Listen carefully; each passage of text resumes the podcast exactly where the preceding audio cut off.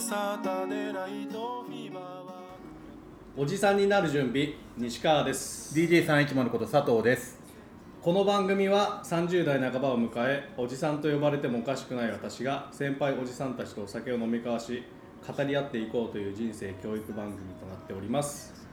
ろしくお願いしよまろしくお願いします今回はえーっ、とキャンプの会ということでゲストが来ておりますあ、村上です。はじめまして、よろしくお願いします。お願お願いします村上さんお願いします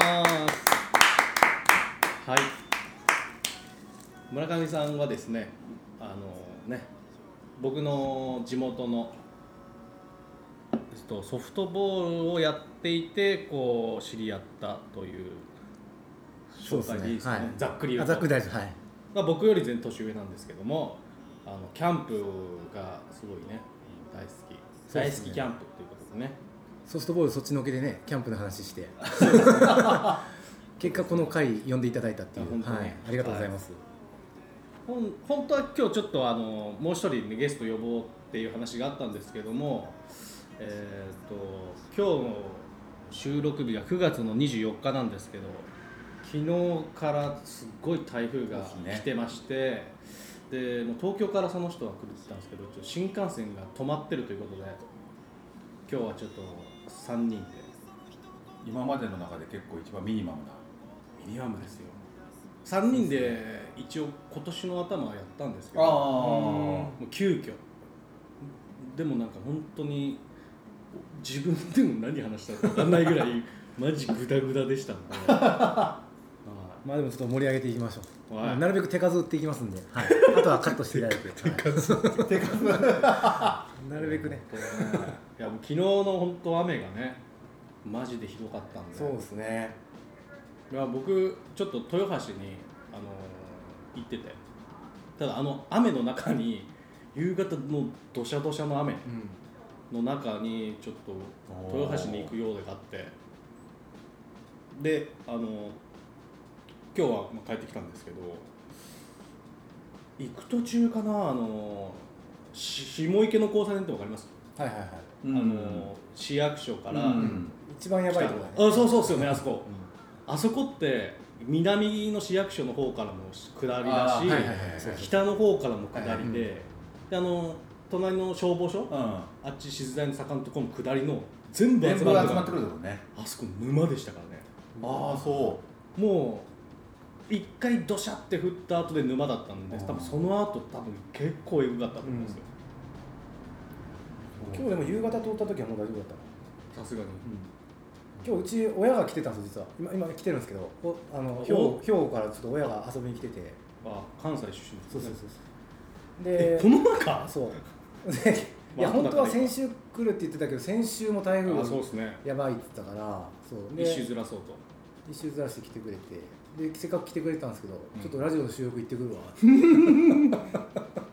え何みたいな感じになっちゃう。えラジラジオあんたラジオやってんのっつってもうちょっとラジオやってんだけど みたいなそんでなんかあのその浜松城行くみたいな話になった時に、はいはいはいそのまあおふくろは結構家康かぶれな感じで知ら知らなかったんだけどなんかいやいやいや浜松城より岡崎城でしょみたいな感じになってもうツーツー ですねじゃあまあちょっと岡崎城行って浜松城行ってどっちが本当のゆかりの地か確認しようぜみたいな感じで行ったんすかそう今日今日岡崎城朝一で行ってえでも結局なんか岡崎ってあんまり行くことなくてえ、うんでネットで調べたら結構いろいろその岡崎城周辺なんかちょっと子供遊ばせる愛知子供の国とかはいはでスカイラインでそのままずっと下降りてきたらあの蒲郡の方まで降りてこれるんでい、、うんでちょっとまあせっかく来てるしっつって結局欲張って岡崎城からあーその子供の国でラグーナ蒲郡帰ってきたら5時で であちょっと待って浜松城ってこれ入館何時平まで園ですね平常かそうあ4時半でまでで終わりですみたいな 岡崎城そかう結局だから浜松城不先輩ですらで今日ラジオあるからっつってそうそううそうそうそうーんで向こうは大丈夫だったんですか向こうは大丈夫だったんですあね浜松とかね県名前静岡の方。ずっと西からこう流れてきてたからもう向こうの方は全然大丈夫だったですね東がねそうねそうそう静岡市の方も結構ねやごいっすね大変だったみたいね、ツイッターでなんか静岡葵区かどっかの宿があのもう土砂入ってジャージャーで動画流れてましたけど、もうコロナで耐えたけどこれはもう無理ですっつって宿の中土砂まみれでしたね、うんうわ僕のね知り合いのところもね二股の方でケーキ屋さんでああそうですミねココリエって超美味しいケーキ屋さんそう ですね でもあそこもねそうでちすねょっとね川その川沿いなんでそう川の横ですもんねそう店橋が崩壊しちゃってみたいな感じでどうしちゃってきちゃってねえそのなんなんていうお店でしたっけミココリエミココリはいミココリエさんです、ねミココ美味しいです超美味しいです今度行ってみようそう本当行ってみてくださあいあ本当に結構あれですよねインスタとか見ると完売しましたっていうのうー出てますよねんでもちょうど横があれ二俣があ川ってですそうね二俣川があってあそこがでも洪水で決壊しちゃうんだみたいな感じの橋が完全にもうボキッとなってたんで、だってあの堤防自体も結構大きいっすよね結構ねそう高いところだなと思ったけどなんか僕もテレビで見ましたあれなんか流木かな流木にやられたの流木でやられたんじゃないかなって感じちょうど山ですもんねあそこら辺はね、そうでなんとかあのケーキ屋さんなんででも冷蔵庫とかあれは大丈夫だったっうてーいうことでんだけどでも床下浸水でとかあと流木が駐車場の方来ちゃってみたいな結構大変だっつっていうのあれだってそう行政がある程度ね入やっって、ててもらわえなかんないですけどあのああいうのって個人的に保険入らないとダメなんですかねいとねどうなるそうのでしかょなだからうんユンボとかでなんかもうどかさないといけなくなったっていうふうに言ってたけど、でも確か水害系のやつを保険に入ると結構値段が確か保険料上がるんじゃなかったかな高いんで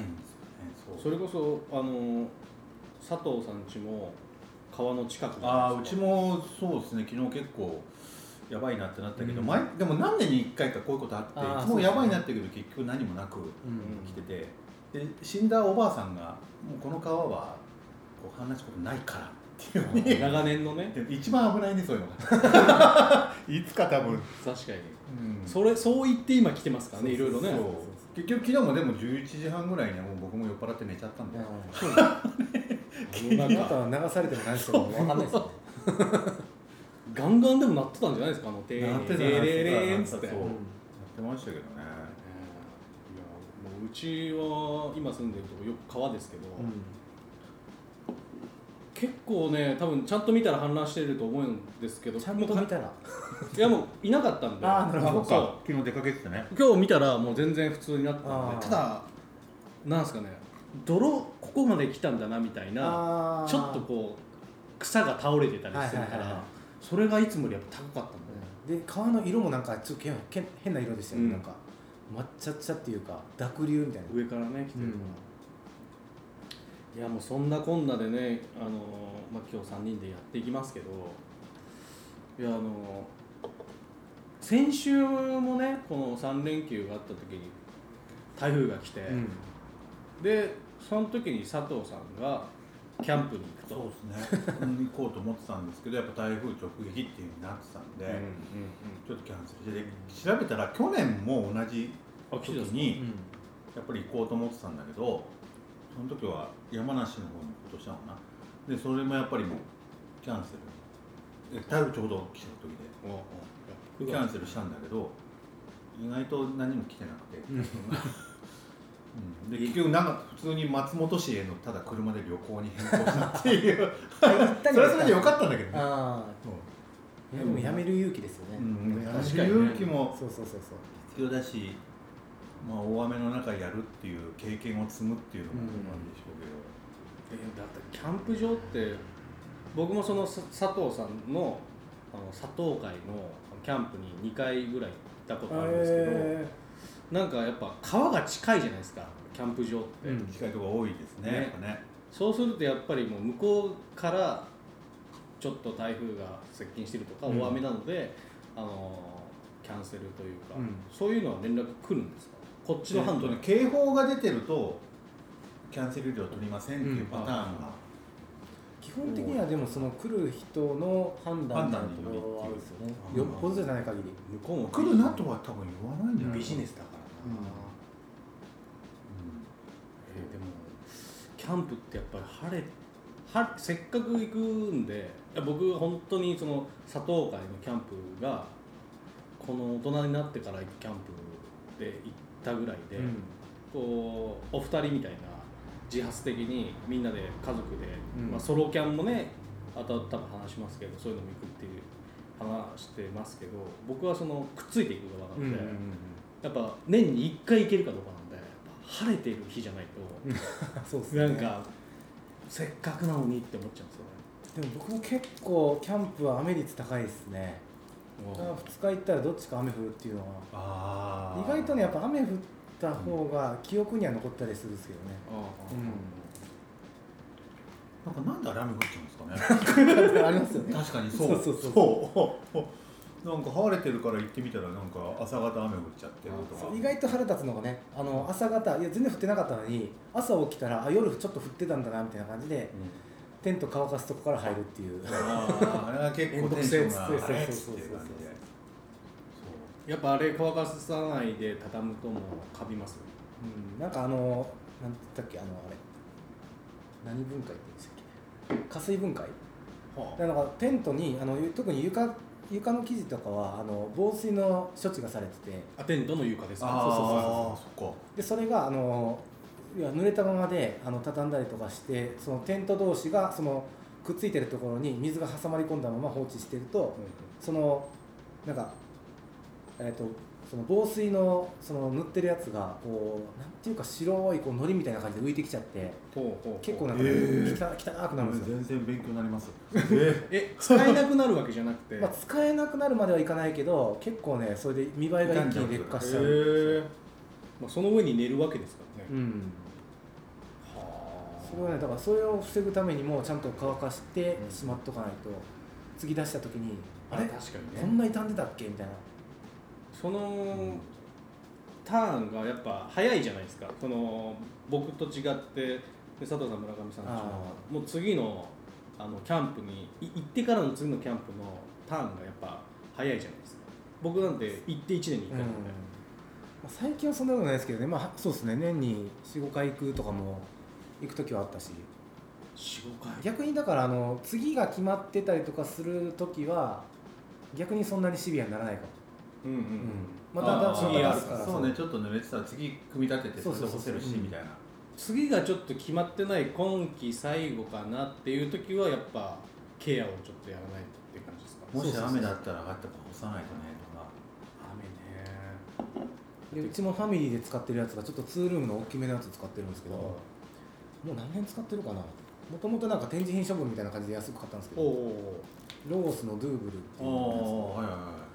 で、まあ、だだいぶ使ってるし一回ちょっとで最近結構あのテントのクリーニングって結構やってる店い多ああくてそうですよねええそうそうなんですかあああります結構あの普通のやっぱりそのクリーニング屋だと嫌がると思うけどそのテントをうんメインでやってるみたいなとこもあったりとかして、はいだからそれであのこれなんす見た方がいいですかいい ですかテントのクそうリーニンでグだ出したんですよこの間テントクリーニングそうでなんかねあのーまあちょっとどことは言わないですけどあー初めてテントをクリーニング出してどんなもんかなっつって持って帰ってきて見たらあのーシームテープって言ってあのあの要は布の継ぎ目のところに防水用のこんなテープが貼られてて、うんうんうんそれがもうベローン剥がれてでえ畳み方もめちゃくちゃでおおでその、まあ、いやもともとちょっと加水分解してたところがさらにひどくなってて、悪化しちゃったわけですかあれみたいなうわこれちょっとしまったなと思ってでなんかテント出せますっつってあ、うんちょっと聞いてみますねみたいな感じでちょっとバタバタっとしてあ一応いけますみたいなえでもそのう受付はできるところなんですよねいやこれできますって言うなよみたいなこのレベルでよくできますって言ったなみたいな感じで結構ひどくてそれは普通のなんかクリーニング屋さんみたいなところにそうそうそうそうそうえテンテントもやりますみたいなそうそうそうそうなんですかああだからちょっとね本当出すそうあれじゃないですか気をつけないといけないですよクリーニング屋さんテントをクリーニングしてみたっ つって使われてるよねそう客客までするなよねほぼモザイクで失敗してるっつってええでも使えるんですかだからそれ一回出してまだいけてないんですよそのテントでまあでも怖っよ、うん、まあまあでも多少ねやだなテントって破れてない限りは安くないしなそうですね、まあ、破れてない限りはいいかなと思って、まあまあそこはおおらかにえー、そうなんだクリーンテントもうーんちょっやとっねぱそう今結構そういうのやる人増えてきてたりするけど、うん出すんだったら本当に業者を選んだ方がいいですねあある程度お金はった出してでもそうちそゃうそんうそうとしたところがいいですねでやっぱりちゃんとこうそういうのを専門でやってたりすると、うんうんうんそのテントの銘柄によってちゃんと金額設定がされてるんですよねあ変なし高いやつだとちょっと値段取りますってことなのかそのまあサイズ的なところなのか、うんうんあとはその多分そのテントをやった実績があるからそこに多分載せてると思うんですけどああ確かにそうそうそう初めてのねうん、うんうんテントをクリーニングしようっていう考えが分かんない結構ねなんか干せばいいあのいやあの焚き火もそうだしこの間一回あのあれをやったんですよその薪ストーブをインストールしたりとかしておそうやったんですよ薪ストーブインスストールテントの中に薪ストーブを入れてで煙突出して、であああはいはい冬場にってことですかそうそうそうそう冬場であでもう完全に自己責任になるんですけどあの一酸化炭素の怖っみたいなのも置いて子供入れたでんもですじそうそうじあの自己責任になりますっていろいろ書いてありますよねそうそうそうパキスタン確かにねこれ YouTube とかでもね上がってるのが多く てよ絶対それは決まり文句で入ってるんでうん確かにね自己責任真似に真似しちゃってね自己責任そうそうそうでも全然やっぱいますよね、うんさねやっぱ違うんですかあったかいですかめちゃくちゃあったかいえー、俺も経験ないからあれだわ憧れる、で最初その薪ストーブ買って一発目でやった時がアメニティドームの S でソロあーソロで行ったんですよはいはいはいさすがに最初からファミリーはちょっと怖いなと思 ってそうでちょっとソロで試してそうね、一家心中みたいな。そうだ。逆に言うとそのの変な話ね練炭的な感じであそうそうで取られるけどまず死ぬんだったら自分一人で死ぬのまかあなお試しでねで やってみてよかったそうその時はねあのそのアメニティドームのテントって、あのテントのスカートって言ってうん。あの要は地面にこうスカートみたいな感じでうん布が垂れてるんですよ、うんうんそう。そうですねそうありますねで雨が侵入してこないとか風が入りにくいとかそういうスカートがついてるっていう一枚こがあるうた垂らせてこう下でこうやって貼りますよそうそうねそううんでもアメニティドームはそうじゃなくてちょっと下がね浮いてるんですよ、うん地面ちょっと隙間があってほでこれが冬キャンプで薪ストーブ入れても全部風で持っていかれてびっくりするぐらい寒くて 全然え薪薪スストトーブーブあるかないかってそう全然あれですよね。全然違うんですようえあ最の初ペラペラのやつを下に貼るだけで違うってことですかうん。下にであ最るかな初それに気づかなくてん薪ストーブが全然ダメじゃんっつって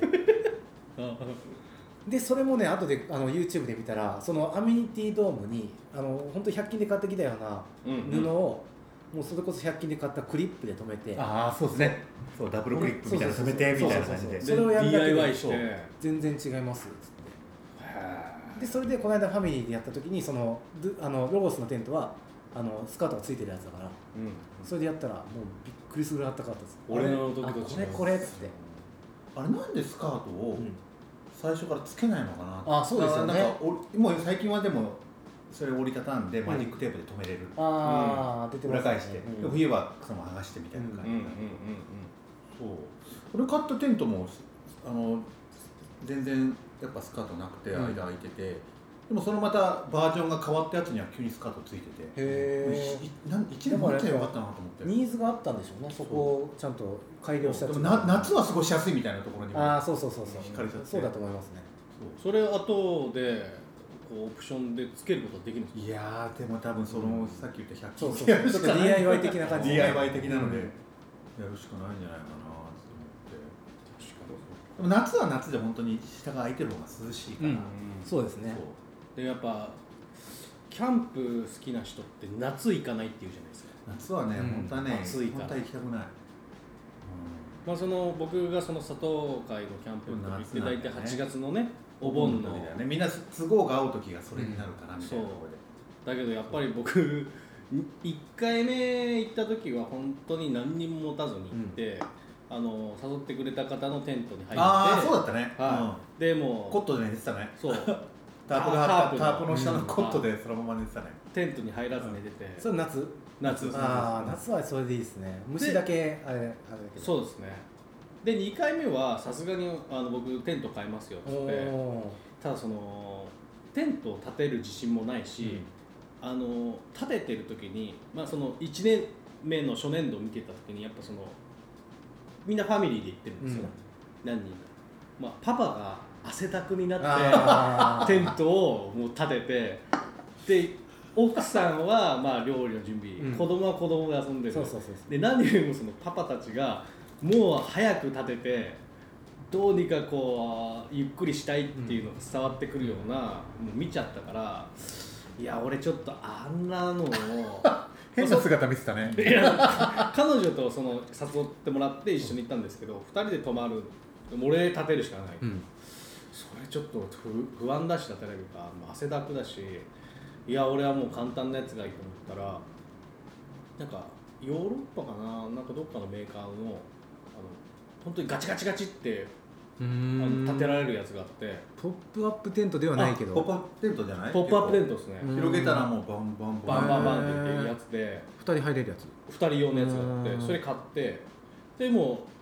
家の屋上で一回試しなるほどしなるてあこれで簡単にいけるわっつってでそれでこう立ててその時行ってたまたまあの僕その佐藤さんたちはゆ有料ではなくてもうどこでも買っていいですよっていうサイトだったんですよ、あフリーサイズだったフリーサイトでで僕らがちょうどもう取れなくて、はいはいはいや多分まあちょっと後で話そうと思いますけど今キャンプ場って3ヶ月前からの予約いじゃないでであすかりますよねでみんな夜中にあの12時になったっつってへえあそんな感じでやってんだですよねあれ確かあの時まあねそうねちょうど休みあの連休の時に撮ったから、 5月の1日なんですよね確かにこう予約が始まるっていう時で、もうそれで結局取れなくて僕らは有料区画だったでだからみんなでご飯とか食べるけど泊まるとこはちょっと離れてるうんあーっていうとこちょろっでと離れたオートサイトだったんだねなるほどなるほどだから電源もついてるしなんならだから変な話扇風機持ってっても快適だっていう話だったんですけど、はいはいはいなんかその増設された地域で僕らがたまたまああ電源なかったんですよ電源ないけど有料価格で金取るっていうところでまあうんまだいけるかと思ってそのテント立てて寝たんですけどバカみたいに暑くて で、まあ、僕のいびきがすごくてもう彼女が全然寝れない夜中 にで不眠だし暑いし、あのなんでキャンプ行くかわからんって言ってすごいなんか不満を持ったんでいやすこけれど大失敗ですよただその佐藤さんたちのうんフリーのとこは涼しかった、あああそうだようちそうちょっとあっち涼しかったんだよえっ、ねつってこれめちゃくちゃ暑かったっすよっつって風なんて入ってこなくてっつって、だから彼女連れて行くとかファミリーで行くとか行った時に一番大事なのは次行ってくれるようにいやしなきゃいけないっていうこっちがそう結構いろんな家族でえ行ったって話聞いててもやっぱり一発目で失敗してるともうなかなか続かないですよねうんうんうんそれはあれですかあの佐藤さんちのあれでしか僕知らないですけど奥さんも好きじゃないですかキャンプ違うそうねどう同時期に興味持った、あーなるあほどそうなんですかそう本当に同じ時期に興味持っていこうかみたいな僕の場合はそのもともとソロでやるのが一番最初だったんであずーっと一人っていうかはいっかでそれそこからまああの、まあ、嫁さんとか子供で、まあ、僕はある程度こうノウハウあるから、まあ、最初はこうもてなすような形ではいホスやホってストがであるんだってねうんで子供もよ喜んで楽しくやってくれたからじゃあ次も行こうかみたいないい流れに行ったんですけど、うんうんうんそこをやっぱねあの一発目でやっぱ雨降ったとか雨降ったとか、暑いとか暑いとか雨降ったそう寒いとかそうなんですよそれをやっぱ多分経験してたからですよね村上さんね一回自分でやっててそうこうなんか欠点じゃないけどダメなとこはとりあえずでうちはねでもそこまでその最初行った時はそんそんなに気にしてなかったんだけどあまりにもその周りでいろいろ失敗した話を聞くもんだから、うんうんその誰か新しくか家族で行くんだけどとか言った時は絶対それはアドバイスしてます、ファイザーじゃないですかファイ ザとにかくその行く季節とかあ天気とかあとそのまあテント張る一回試し張りしとくとか、うんうん向こうでバタバタしないようにそうですね大事ですねそこはいやもうよしこういうこういう人がキャンプで一人いるとめちゃめちゃ重宝されますよねそうそうそうそうそうそうねそうそうあこれあはいはい貸してっつってガーンっつあーって点取ってくれたりとかなんかだから一番今までであ今回はもてなしたなっていうのは、まあ、あのてんキャンプ初心者2人とうん経験者1人で僕のうん計4人、でえっと、まあ、あの全部準備して持っていくんであのと車とコップだけ持ってきてくれりゃいいっすよっつってええであのあさと全部やるそうでなんかそっちはね用事あったから乗り合いで来てもらってで僕だけ全部その4人分のテントからなんから寝袋からうん全部自分の車積み込んでで先に行ってでもうセッティングしてもてなしてみたいグランピングみたいな確かなそれはねそれはねめちゃくちゃ金もらわないとめちゃくちゃ喜んだにそれ割り勘全部そうでそそれでいやあまあのそのさっき言ったその、ね、ソフトボールのあはの先輩とかねいああの人もそうそうそうそう行ったんですかでへえ最終的に「お前寒いじゃねえか」っつって 「寒いなんて聞いてねえよ」とか「いやその着るもんとか自分でやってくださいよ」っつって言ったんだけどそうそうそうあれはねもてなしたなだからそういう意味では重宝されるかもしれないですね いやそうでしょうね、うんいやーいいですねなんかこ奥さんとかからするとやっぱそういうとこでちょっとなんていうかその人間として試されるわけじゃないですけ どまあそうですね今ねこうやっわかるわてかるわかる電気があってあーわってかるいわかうる普通に生活してるうんじゃないとこに行った時に人間力っていうか、この人ちょっと野生かなって、うんちょっと何かあってもこうついていけるのかなとかって思うちょっと惚れ直すわけじゃないですけどね。いやその話であの、まあ、あのちょっとキャンプの話じゃないですけどいいっあすよの一番その人間力をエロそのエロい話あ違う違う違う違うまだ早いニヤニヤしてるまだ一歩目だから早い1本目でしょそう一番人間的なところが分かるのはやっぱり登山だって言ったんですね登山そうだから付き合ったりとかしてまだその相手がどんな人間か分かんないとか お行った時にやっぱり一緒に山登って富士山とか登るともうめちゃくちゃ人間性が出てくるらしいですえそんな関係で富士山行けなくないですかいやでもなんか僕も富士山ってそんな途中までぐらいしか登ったことないですけど、やっぱりそういう極限状態ではいはい相手に対してある程度こう優しさを出せるのかあ気遣いとかねそうそうそうそうんんもう自分でいっぱいいっぱいになっちゃうのか、うんもうそこはねやっぱね隠しても隠しきれないものが出てきちゃう出ちゃうそうへえだからそういう意味ではなんかねあのそういう富士登山みたいなのをねおすすめってたそう俺でもキャンプの時いっぱいいっぱいになっちゃう時あるんだよな ありますよねあるあるあるあるあるこう登山かいやこれまたまたずれますけどいやあのこの前えっ、とね僕ら佐藤さんとよく行く、よく名前出しますけどルアコさんのワイン屋さんがあってそこで知り合った女の子がいて団体で来たんですけど、その中の一人の女の子が彼氏いないって言ったんでちょっと知り合いの男の子を紹介したんですはいはいはいで今度ご飯行くらしいんですけどその男の子めっちゃ登山好きなんですよえその話したら一回会っていいかもって思ってうん付き合ったりなんかした後に、その登山行ってちょっとそのまあそれその話って男だけじゃなくて女のー、子ああも試さまあれる確かにそうですそうかもしれないねうんそうかもしれない、それねちょっとおすすめしようかなと思いますけどね、その登山のねうんうん、やっぱちょっとこうちょっとした気遣いみたいなのがねあったりとかはすると思うなんか頑張りすぎちゃってこの子疲れるなとかもあるかもしれなあーいしそういうことですかおお互い無理なくそうそうそうそう、うんだからどういうふうに捉えてもそういうね人間性は出るんですよねうんうんうんうんやっぱその自然の中に入っていくわけですからね、なんかその中である程度適当だったりとかうん、うんうんなんかあんまキチキチしてなかったりするのとかも逆にホッとする部分もあったりするじゃないですかはいはいはい、いいよいいよっつってそうそうそうそう、へえキャンプ